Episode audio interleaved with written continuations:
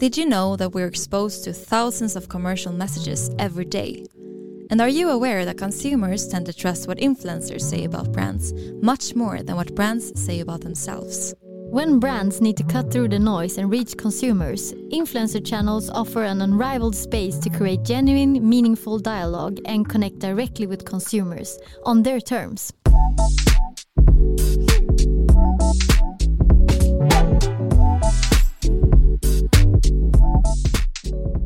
Welcome to Influencer Marketing Talks, a podcast brought to you by Cure Media, a leading influencer marketing company for fashion brands. This is your weekly podcast to understand more about influencer marketing and why it's such a powerful channel when it comes to building trust in your target group. Every Wednesday, we'll cover topics such as how to build a successful influencer marketing strategy, how to measure the effects, the role of influencer marketing in the overall media mix, and of course, the latest trends and insights on what's up in the influencer marketing and social media sphere. And we know you're busy, so every episode is right around 15 minutes. Perfect to tune into on your morning walk, during your morning routine, or on your way to and from work. Join us and our expert guests to stay up to date and take your marketing strategy to the next level with influencer marketing, the world's fastest growing marketing method. I'm Sanna Oudmark. And I'm Frida Ekholm. And this is Influencer Marketing Talks.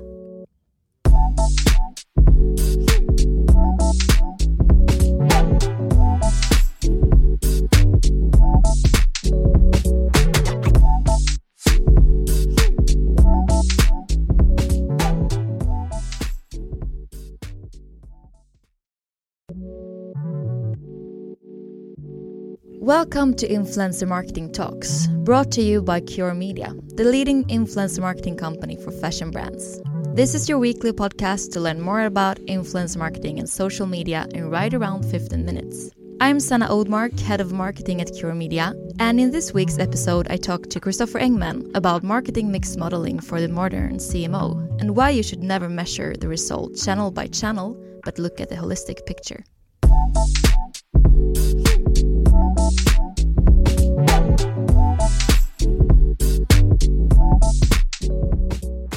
Hi, Christopher, and welcome to the podcast. Thank you, Sanna. My pleasure.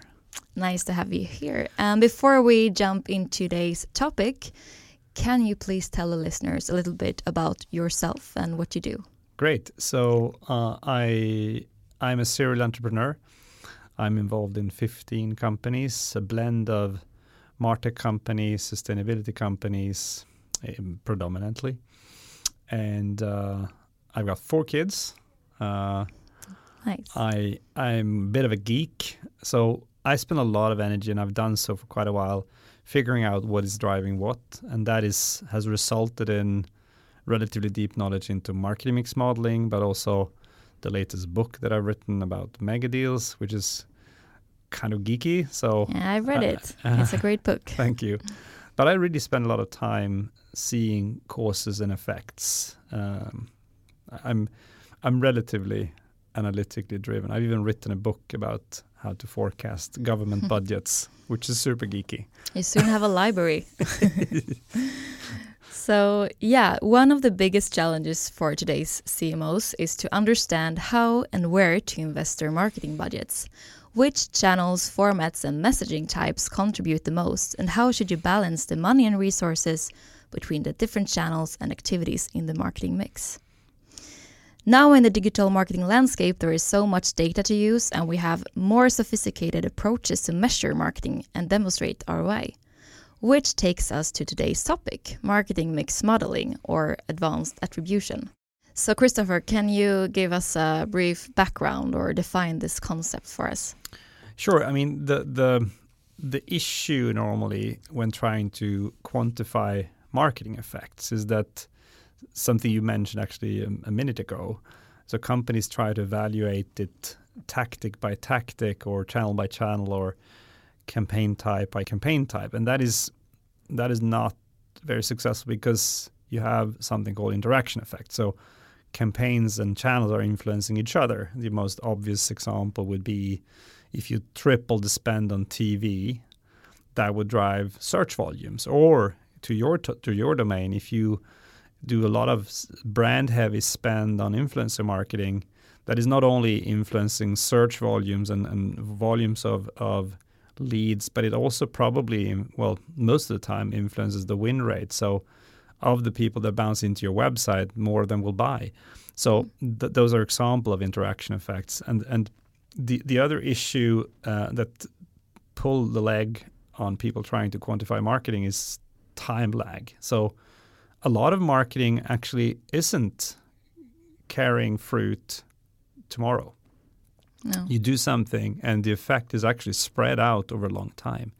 So, so uh, time it's a bit like uh, we both like training. Like uh, I, uh, when you start training, you get a certain relatively immediate effect, but you also get a a long a delayed effect and, and to get really good you need more time and you build it up. It's a bit like building a brand Yeah. which is actually also related to to time lag. So it's a bit it's a bit uh, slow to build it up but it's also slow to to lose it. So even if coca-cola would stop all their marketing tomorrow in one year's time most people on the planet earth would know what coca-cola is yeah, for so- sure. Which is uh, which is what we call in the marketing mix modeling world ad stock, which is kind of a, a way a way to measure brand value.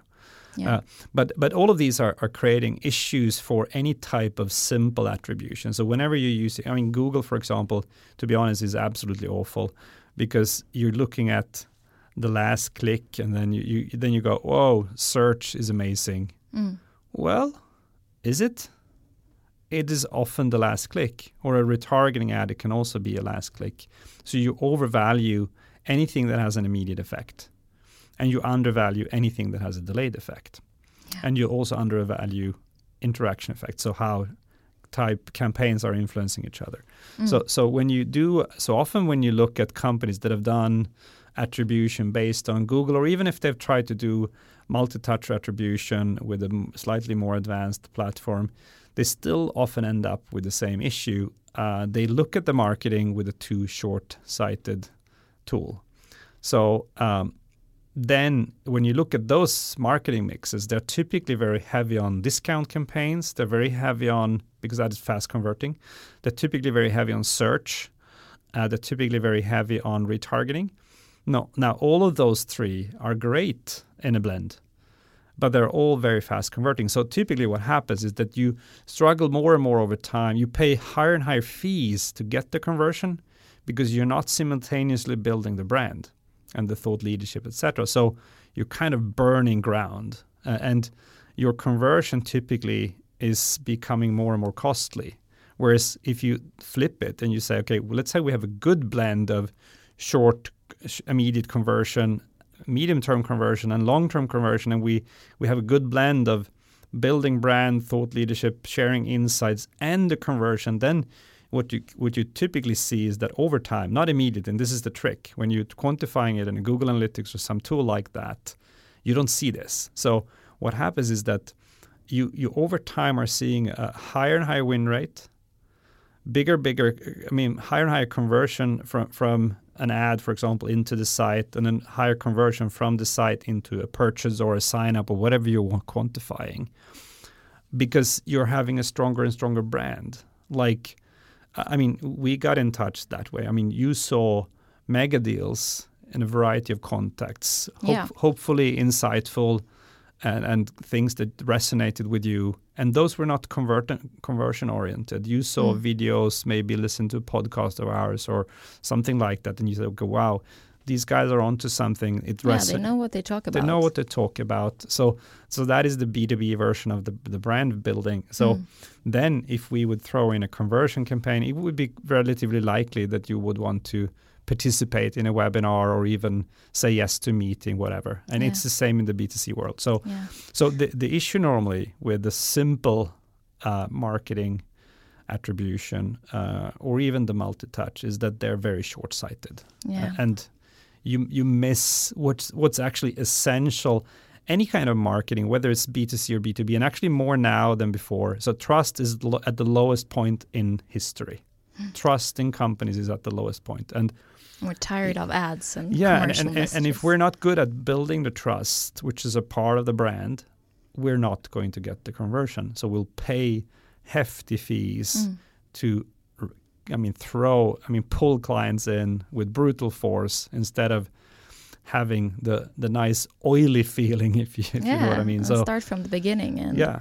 So so, for the long yeah, so those are some of the so, some of the issues. So so what marketing mix modeling? Sorry for the long answer. Marketing mix modeling is is all about is to look at the blend of channels, how much you spend on each, but also the blend of uh, campaign types and content types. And then you see simultaneously how they contribute to the revenue, to the profit, how they influence each other, what kind of delayed effects you see in each, uh, and and you make one formula out of that. Mm. And that's the only way you can see uh, the real value. I- I'm sure if you would put yourself in the f- in the shoes of the client and you say, okay, here's a here here are the results from the influencer marketing campaign. I'm sure that that vendor, you or someone else, would say, well, we have contributed this much, but your contribution. So you're kind of a blend of brand and conversion. So, so Yeah. but but but so, so uh, the search the search people would take most of the credit, uh, and even though they don't, didn't deserve it you would take some of the credit that maybe was influenced by this podcast, for example. Like this is a typical example of a thought leadership piece where hopefully uh, the listeners are getting a great great view of, of you from Cure, Cure Media. Hopefully. Yeah, uh, uh, and and uh, that is then uh, influencing your own influencer marketing, which is in turn influencing the search, for example. Yeah. So so And that's a tricky part. yeah Definitely. And I think most of the listeners agree out there. Uh, and also, as it's in the human nature to also seek the immediate effect. Yeah. We, what we do now, and we want to see the result tomorrow. But instead, we need to go back and work on the branding part because, as you say, that's the result in the long term. So, speaking of, we talked a bit about the benefits, but what would you say are the main benefits of using this marketing mix modeling for a B2C company? the clear benefits are that you see uh, the delayed effects. Um, you can quantify the ROI with a more credible base, um, and uh, you're catching how campaigns are influencing each other. So you get a much more holistic, to your point uh, a few minutes ago, Mm. holistic view. And particularly as a CMO, if you are coming to the leadership team or the board and you're talking about channel by channel, any smart leadership member would say, "But Sanna, that's you you have isolated it. Yeah. Your health, as an analogy, your health is not only depending on your training; it's also depending on food, sleep, vitamins, Yeah. water amount. I mean, there is a lot of factors Definitely. and this is the same thing here and and um, and, and there is a reason why marketing mix modeling is working well. It has been around for quite a long while but it's been isolated among the biggest brands in the world because it's been it has been not anymore but it has been extremely expensive. And uh, now we have like you said before we have the availability of the data we have the computer power because now it i mean the computer power in your phone is probably 10 times the, the one of a server that existed 15 years ago so yeah. there's a lot of computer Things are power changing. yeah i remember when, when i went to university certain computations could take days now it's like boom done Yeah. because the computers were so slow so there's a lot of things coming together allowing a majority at least medium-sized companies especially B2C obviously uh, but some some be in the B2B space as well, especially the larger ones. But uh, definitely B2C companies, mid-size and up, can now benefit from marketing mix modeling. And another interesting aspect of marketing mix modeling is that the, it, it exists. It's, so that's a branded name, by the way.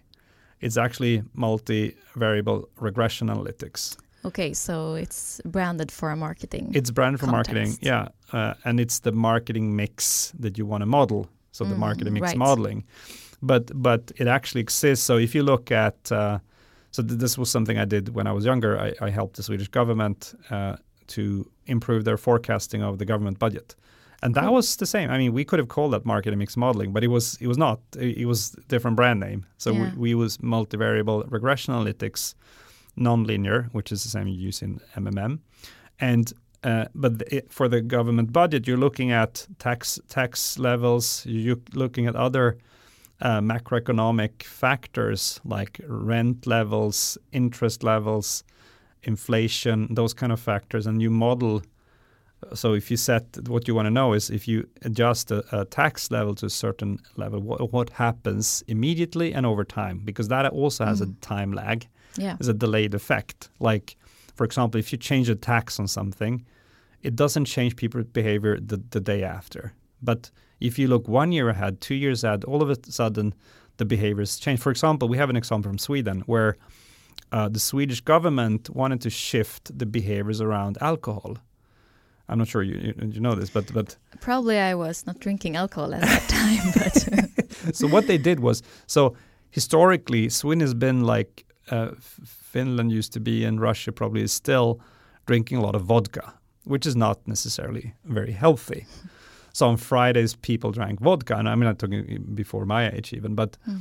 uh, what? So they wanted to shift the, the the behaviors of the Swedes. So what they did was they shifted the alcohol tax from being placed on the amount to being placed on the alcohol content, which means that all of a sudden the tax level on vodka was extremely high compared to a very expensive wine all of a sudden became relatively cheap because mm. it has maybe 12% alcohol and if the bottle is expensive, the tax rate of that is almost a, a, a, a rounding error. So meaning that all of a sudden, overall, the better alcohols yeah. were cheaper, relatively speaking, but the alcohol heavy ones were super expensive. So now, if you look at the Swedish behavior, on, but this has taken a long time. It's it's yeah, not just a year. Sure. It's taken gen- I mean almost a generation. But yeah, now, behavioral. when I was a teenager, we almost always drank vodka.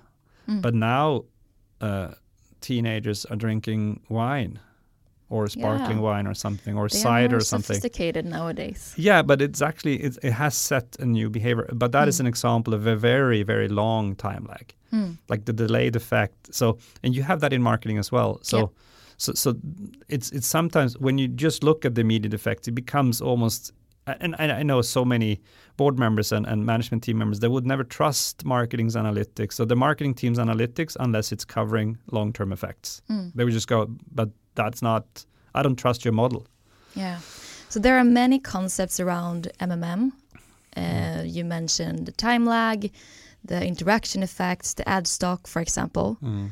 Uh, but there are many more concepts. Could we just quickly go through the most important ones that you think? So, a, few of the other important, uh, maybe the most important one is slope or multiplier. So, easily explained, if you put one dollar or one euro in, how many euros do you get back on that campaign in the forecast? Mm. So, if the, the multiplier or the slope is 10, you put in one of something, you get 10 back. So that's basically the, the, the, the ROI per channel or per tactic. That is the most right. important one. Yes. Uh, and what is w- worth noticing though is that, that that multiplier isn't constant. So if you, for example, I've seen cases like that. So you can spend a lot on influencer marketing if you take your domain, but you come to a certain saturation point where if you spend another dollar, another dollar, it doesn't add more value. It starts to flatten out. So mm. it's the same as in training. So you, if you train, let's say you train five times per week, you have a great effect. But if you add the sixth or seventh time, actually the effect goes down. And if you add this an eighth and ninth time, you can actually have a negative effect. Mm. So it, it's breaking your body down. Yeah. But marketing is the same. So if you're overusing certain tactics, you are burning the market. They get annoyed. Mm. So so you have a saturation point, or, or, or, some people call it an S curve. So it's bending. Yeah, the and effect is the bending. Law of diminishing returns. It is the law right? of diminishing returns, and you have that in many many domains. Mm. Uh, so, uh, and then uh, standard error is sounds very technical, but what it really tells you is the deviation or the variation. So, let's say I give you an example. Um, the variation of the standard error on search is typically pretty low. It's pretty predictable. So the the ROI or the slope you're getting over time is relatively stable. Whereas TV campaigns, because of because the content varies so much, can have a very high standard deviation. So if you run 100 campaigns in TV, you might see an average ROI that is 10 times the money. But one campaign could be one time the money, another one mm. is 50 times the money. That's a very high fluctuation or uh, yeah. Yeah, high volat high volat so volatility like Mm. it's it's very variable but what what you often look at is the average slope uh, because if you have a high average so if you have a high slope even without the high standard deviation high high volatility it's typically over time pretty good Mm. but if you have i give you an example when it's not so good let's say you have only you have only one quarter to go of the year and the year result is really important then you might want to go for a, a type of campaign that has a lower volatility because Be you, you can't side. yeah exactly you can't Mm. gamble so Yeah, okay right. this has a lower roi so lower slope Mm. but also low standard deviation so we, we we're not gambling here we know that we're getting more or less this money back Yeah. Yeah. Interesting. It's. It feels like it's good to take a basic course in statistics before well actually yeah i mean uh, i mean there, there's a lot of instagram posts and et cetera about this so they say it's gone from madman to mathman Mm. it, it, it's some truth in that. So I, I think uh, combining creativity, strategic thinking, actually some basic level. I mean, a CMO wouldn't need to do the calculations, obviously, but Mm-hmm. a basic understanding of the marketing mix, mix modeling terms. Yeah. Um, like we described now, I think is totally needed for most marketeers. And even if you, regardless if you're on the CMO side or if, if you represent, like you guys do, more a domain within the marketing mix, I think it's good to really understand the, yeah, those Yeah, terms, the basic ones. That's interesting. So, do you have a final word before we end this podcast? Something you think uh, the CMOs out there should take with them? Yeah, I, I think so. There is there's some kind of analysis paralysis that you want to avoid, which means that some will say, "Well, I don't have enough data. I just want to. We need to build the data first. So my my experience is the opposite. So don't start there. Actually, do the first analysis using market mix modeling with slightly too little data. And, and then you figure out what kind of data do I need because sometimes the modeling tells you where you lack data. So even though the first results are not reliable, you need to get going. Yeah. So, so start that's somewhere. yeah, start somewhere. And then the second recommendation, that's the first thing you do, and you start to iterate. And then the second thing is to when you are, if you now we're looking long term, what you want to do is to mark uh, not just channels with the spend levels and volumes and conversion levels, etc., but you also want to mark, for example, if you take your domain, you might want to mark uh, the difference between icons, influencers, micro influencers, and nano influencers. You might want to mark a campaign. Is this a conversion, like, a, for example, a discount code? That's very high conversion. Then you say, well, this is mainly a conversion campaign, or it's 50 50 conversion branding. Uh, so th- those kind of metadata is something you want to add. You can actually backtrack it. So you can go back one, two years in time, but uh, you can lay a pretty good foundation for future analytics if you're marking campaigns more, not just channels, but content types. Yeah. We've even seen, seen companies marking messaging. So if you have a certain in your brand platform, you have certain messages that you want to push or you want to be associated with, then you're marking that as well. So this in this campaign, we're talking about two out of our five key messages, and you Mm. can see how that is driving, for example, ROI immediately and over time. Interesting. Yeah. Uh, but yeah, I, I think those are just two quick ones. Uh, so start quick, and even though you think I have too little data, well, get started, and then you also see what is needed. It's a learning. It's a learning process. Yeah. And then the second one is kind of more long term. Build over time a great foundation of meta tagged data. Thank you so much, Christopher, for visiting the podcast and sharing your insights and thoughts. Thank you too. Where can the listeners find you? So easily on LinkedIn. So Christopher Engman with a CH and a PH, uh, and Engman with an E. Uh, and I have also have a Twitter account, Chris Engman. Mm, yeah, those two are probably the most. Or at megadeals.com uh, as well, which is my main company. I have Yeah. I'm a part of 15, but that's kind of my my main one. Um, yeah. Great. Thank you.